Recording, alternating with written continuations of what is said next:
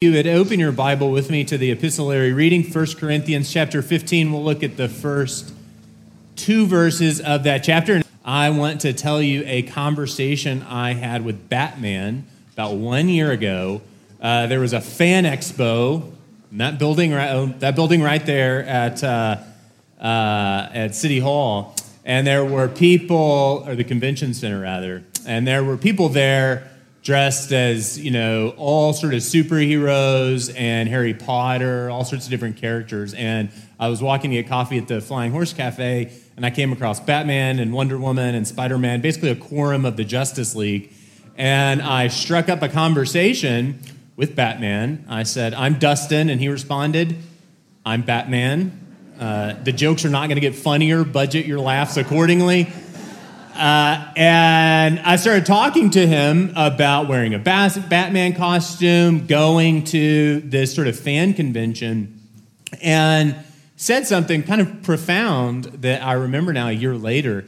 He was talking about going to these things, and he goes to a lot of them. He came, he's not from Dallas, he came to Dallas for this fan expo. And he said conventions like this will have different kind of breakout sessions on various topics. He said, so like one may be like special effects in movies, another one may compare DC Comics versus Marvel Comics, all sorts of different ways one could use their time at a conference like this. And he said, you know, when you come, the first time you come to a fan expo, you kind of can waste your time because all of it is sort of mildly interesting. Like there's no session that you wouldn't want to be a part of but you miss out on the thing that you're most excited about. And so Batman said, uh, the key to really getting the most out of this is you really have to know yourself. And he kind of paused, and I thought about that. That to know yourself and who you are and who you want to be really does kind of guide how you budget your time, how you choose what to do, because we all have endless options before us. We can choose this, we can choose that. We can invest ourselves in all sorts of ways. And the way we invest ourselves, the way we invest our time, the way we choose what college to go to, who to date, what friends to have, what career we should pursue, is largely like Batman deciding to go to a DC breakout group rather than a Marvel group, is largely based on our identity. And in 1 Corinthians, interestingly, the Corinthian church has all sorts of sort of ethical problems. And Paul could rightfully say, you know, church at Corinth, you should not do this, you should do that. Like he could sort of tell them, you know, what rooms in the convention center of life they should go to, but he doesn't do that. Instead, in these first two verses of 1 Corinthians 15, Paul rather reorients their identity. He says, if you are shaped by the gospel, your choices, the way you invest your life, your time, will sort of take care of itself. And so, as we look at these first two verses, uh, I likewise am not going to, you know, maybe you're used to churches kind of yelling at you for bad choices you've made in the week or, or maybe your life and you think you're going to hear kind of someone berate you and say, you know, do better. But Paul is actually going to say if your identity is shaped by grace, everything else has a way of working itself out. Now, the problem is, and everybody's in this room, I'm just going to assume, I'm sure there are people in here who wouldn't call themselves a Christian. I'm just going to assume if you're in here, you either are a Christian or you're very open to the idea that, that, that Christianity is true. But, you know, we go through life with these different identities, and, you know, we're moms, we're dads, we're wealthy, we're uh, American, we're uh, all these different hats we could put on. We're electricians, we're business people, we're house parents, all these things. My guess is, well, everybody in this room is a Christian in the sense you, know, you say, that's part of my identity. But what I wonder is if it's sort of the main part of your identity, right? Like when I met Batman, you know, it turns out he was really interested in special effects stuff. that's part of his identity, but the main part of his identity was being Batman. And what Paul wants us to have here is a gospel identity. How do you get that? How do you make the resurrection of Christ, which we just heard read for us, not just kind of a thing you believe, not just part of yourself, but your whole self? Well, Paul tells us. He says, remind yourself of past grace, rely on present grace, and run towards future grace. So look with me at the first little bit of verse 1 of 15. Now, I would remind you, brothers, of the gospel I preached to you, which you received. Now, before we go on, Paul is not about to teach the Corinthians anything. Now, there is a place for teaching in the Christian life, but Paul says, I'm reminding you of that which you already received. So they don't need kind of didactic instruction. No, their schismatism, their snobbery, their kind of cliquishness is not the result of ignorance, it's a result of forgetfulness. And that, it just seems to me as I come to this, that's my problem too. Not that actually I have ignorance of what I ought to do in any given day or who God is. But I, as I read the Old Testament, and you read of Israel's great sin. Israel's great sin was what? It was forgetfulness. That God would save them. He would display his works mightily. And yet they would forget. And so, what does God do with Israel? Well, he sends prophets. There's teaching involved.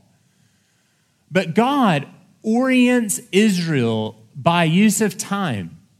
He tells them to observe hours in the day to pray so that their hours are redeemed. He gives them a Sabbath weekly so that every seven days they are to reflect upon the rest God offers. He offers yearly celebrations like Passover, the Feast of Booths, all these different ways. And then the New Testament, Jesus fulfills sort of the ceremonial law of Israel, but he doesn't do away with this ordering of time. I mean, we preached through Acts not very long ago, and the apostles we see, it's just so implicit that they are still praying the hours, for example. And surely there's a difference between the Sabbath of the Old Covenant and the Lord's Day and the New. The principle's the same that weekly we are to order our time. And maybe the great kind of charism of the Anglican tradition is this emphasis on time redemption. Philip always says that the church doesn't go through time, time goes through the church, right? So in our prayer book, we're giving morning and evening prayer. And they're a way for us to mark the day. Uh, we're given a Eucharistic service, which we order our weeks with. Our week revolves around Sunday. Um, and then we have a church calendar, which gives shape to our year and specifically around the life of Christ. Now, of course, there is like a catechetical function in this prayer book tradition. I mean, it does teach us something, but it's not, you know, you don't have to go through this rhythm very long before you know it. You know, you know what Christmas is about, you know what Easter is about. Our ordering of time is not just to teach us something, it's to remind us. So we view discipleship here at All Saints not just as kind of like an assembly line where, you know, you get Christology one year, and then you get spirit next year, and then you get something else the next year, and it sort of just doles out information that you need, and then you kind of graduate, and you're 42, and you're just ready for heaven. You got to kill some time before death. No. We have a year that cycles us through. Why? Because we need that which the Corinthians needed. We need to be reminded. And so, Paul says, if you want the gospel not just to be a thing you believe, but your primary identity, the main hat that governs your choices, you have to remind yourself often because it is your nature to forget. It's my nature to forget. Remind yourself of past grace. But second, he says, you have to rely upon present grace. Look again at verse fifth, uh, chapter 15, verse 1. Now, I would remind you, brothers, of the gospel I preached to you, which you received, in which you stand. First part of verse 2, and by which you are being saved.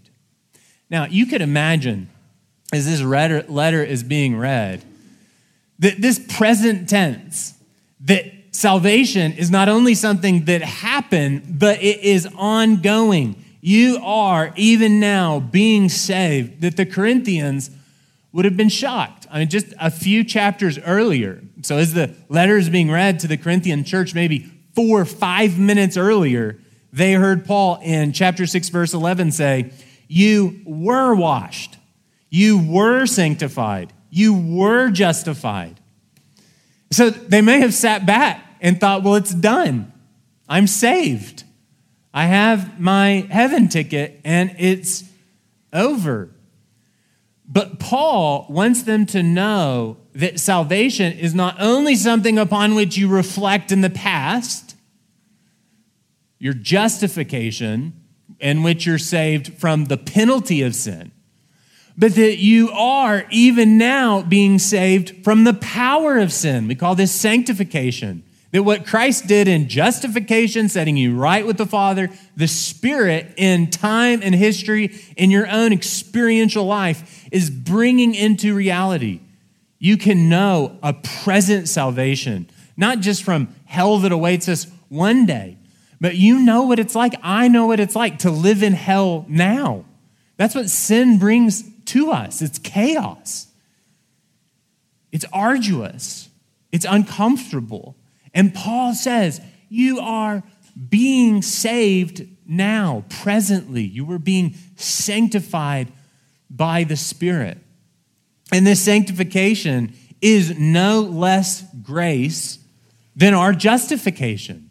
I mean, it's still being saved presently, our killing of sin, our purification.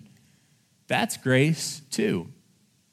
Uh, over the weekend, I was rereading my maybe my favorite book, uh, Pilgrim's Progress, and uh, I was reading as it, as it was snowing. And you may know Pilgrim's Progress is kind of an allegory of the Christian life, and it's about a man named Christian, his wife Christiana, and they're journeying from the city of destruction to the celestial city, and it's meant to represent sort of the pilgrimage that we all take from death to life. But in between death to life, there's the valley of the shadow of death there's an enchanted ground that's always calling you to slumber and sleep and waste the days.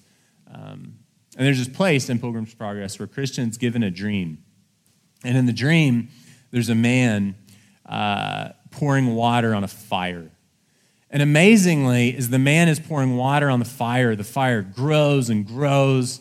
And it's almost like the more water is added to the fire, the more the fire shoots up. And Christian uh, is given an interpretation of this dream. Spoiler alert, the person who gives him the interpretation is named interpreter. Um, and he says, and Christian says, What's the meaning of this dream? An interpreter says, The man pouring water on the fire is Satan. And he's constantly wanting to put out our faith. And the fire represents faith. And his water represents, you know, temptation, hardship, all these things that the devil uses to sort of distract us and, and make us lose that love we had at first, like the church at Ephesus. And he said, Christian's kind of understanding all of this, and he says, But why does the fire grow bigger and bigger and hotter and hotter? And interpreter took him around the back wall. The fire is against this brick wall. And behind the wall, there's a tunnel that leads to the fire, and there's a man with uh, a pitcher of oil and he is ever pouring oil down the tunnel that feeds to the fire. An interpreter said, That's Jesus. He says, Jesus, as much water as Satan has, Jesus has more grace, and the grace is the oil, and that oil is just constantly replenishing the fire. And that's what your sanctification is. That Jesus is constantly pouring out his grace, not one day, not just in the past, but presently, so that you can have a redemption. You can have a release now, here, in this hour. You can rely upon His present grace. How do we reorient our identity in the gospel? We remind ourselves of past grace, we rely upon present grace. Last point, we run toward future grace. Now I would remind you, brothers, of the gospel I preached to you, which you received, in which you stand, and by which you are being saved, if you hold fast to the word I preach to you, unless you believe in vain.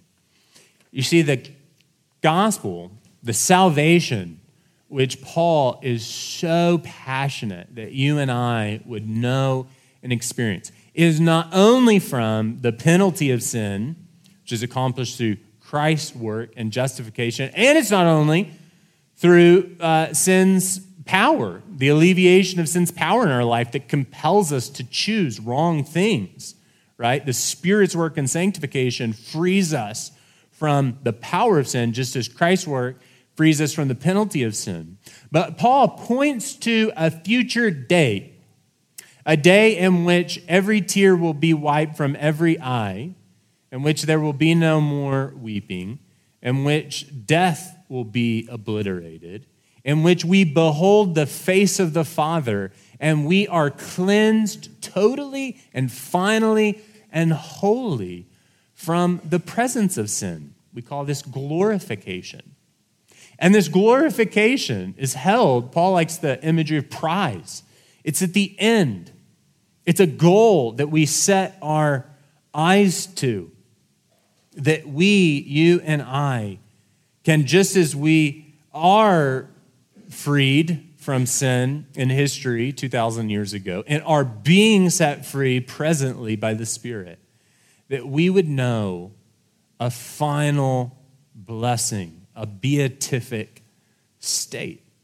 Now, elsewhere, Paul emphatically wants us to know that this perseverance, this kind of keeping at it. He says, keep going, hold fast to this gospel, lest your faith, your journey, your sojourn be in vain. Paul knows that there's a temptation for us to think, okay, grace kind of gets us in the door, but if we want this prize, it will be based upon our sort of stick to itness. And so Paul tells the church, at Philippi. Be confident of this He who began a good work in you will be faithful to bring it to completion.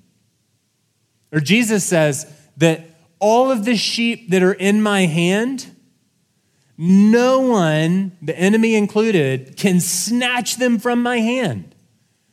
So that we persevere, but that perseverance is the result not of our grit, or our determination or our sort of fortitude, but our perseverance to run the race well is a result of God's grace. It's like if a baby is being held by her mother and the baby grips the mom's shirt. So the baby's holding fast. The baby isn't letting go. And yet, the confidence that baby has, actually, even if in the baby's head somehow she thinks to herself that she is holding the mom, the only way her little hand is able to grip her mom's shirt is if the mom is holding her secure. That's where her confidence is. Our confidence is not in some sort of internal integrity and quality of personhood. Our confidence is in our location, it's our placement in Jesus' hands. So that we remember past grace, we rely on present grace, and we run with confidence, holding fast, knowing that His grip is stronger than ours, that we hold on not because we have sinned less, but because we've repented because we, like Christian in Pilgrim's Progress, come to the narrow gate of salvation and ask this May I now enter here? Will he within open to sorry me, though I have been an undeserving rebel? Then shall I not fail to sing his lasting praise on high. Here is me, a poor sinner. Uh, we'll close with this. Um, there is, just like in Pilgrim's Progress, there's always an enemy before Christian there's an enemy, and he lies to us because he doesn't want us to have union with God. Here's his biggest lie The biggest lie of the enemy is that we are sort of at a fan convention and that each sort of option before us is equal. And that you, you know, you're going to die one day and that you really don't matter that much. And that everything's kind of meaningless and frivolous and that your choices now have no bearing eternally because you're just a human. And so I didn't I only talked to the Batman for like a minute, but if I had have asked him about his life and his story, I bet there would be been a time in his life where he had the option between reading a comic book or reading, you know, something else, like maybe a mystery novel, and he chose a comic book. And then there's probably a time where he had a choice between, you know, reading Marvel comics or reading DC comics, and he chose DC comics. Maybe there was a time where he got to choose between reading Superman or reading Batman, and he read Batman. He made just a million choices that led him to this moment of being here and dressed for the occasion and totally confident of who he was. Now, Satan wants you to believe that the decisions you'll make when you leave this room have no eternal consequence. But here's the truth though the enemy tells us that, what you and I do when we leave here, where we place ourselves in the arms of Christ or holding on to ourselves, has eternal consequence. We're either walking away from our humanity, away from God into eternal darkness where there's weeping and much gnashing of teeth, or we're walking towards eternal light, towards love, towards our full self, towards God. And that path we choose now is eternal, and we will eternally be moving away from our humanity and God or towards our humanity and God. Now, thought Christian, what shall I do? Sometimes Christian had half a thought to go back to the city of destruction. Then again, he thought he might be halfway through the valley of the shadow of death. He remembered also that he had already vanquished many a danger, and that the danger of going back may be much worse than going forward. And so Christian resolved to go on. Yet the enemy seemed to come nearer and nearer. But when he would come, almost right at him, Christian would cry out with the most vehement voice, I will walk in the strength of the Lord. And so the enemy gave back, and he came no further. In the name of the Father, the Son, and the Holy Spirit, Amen.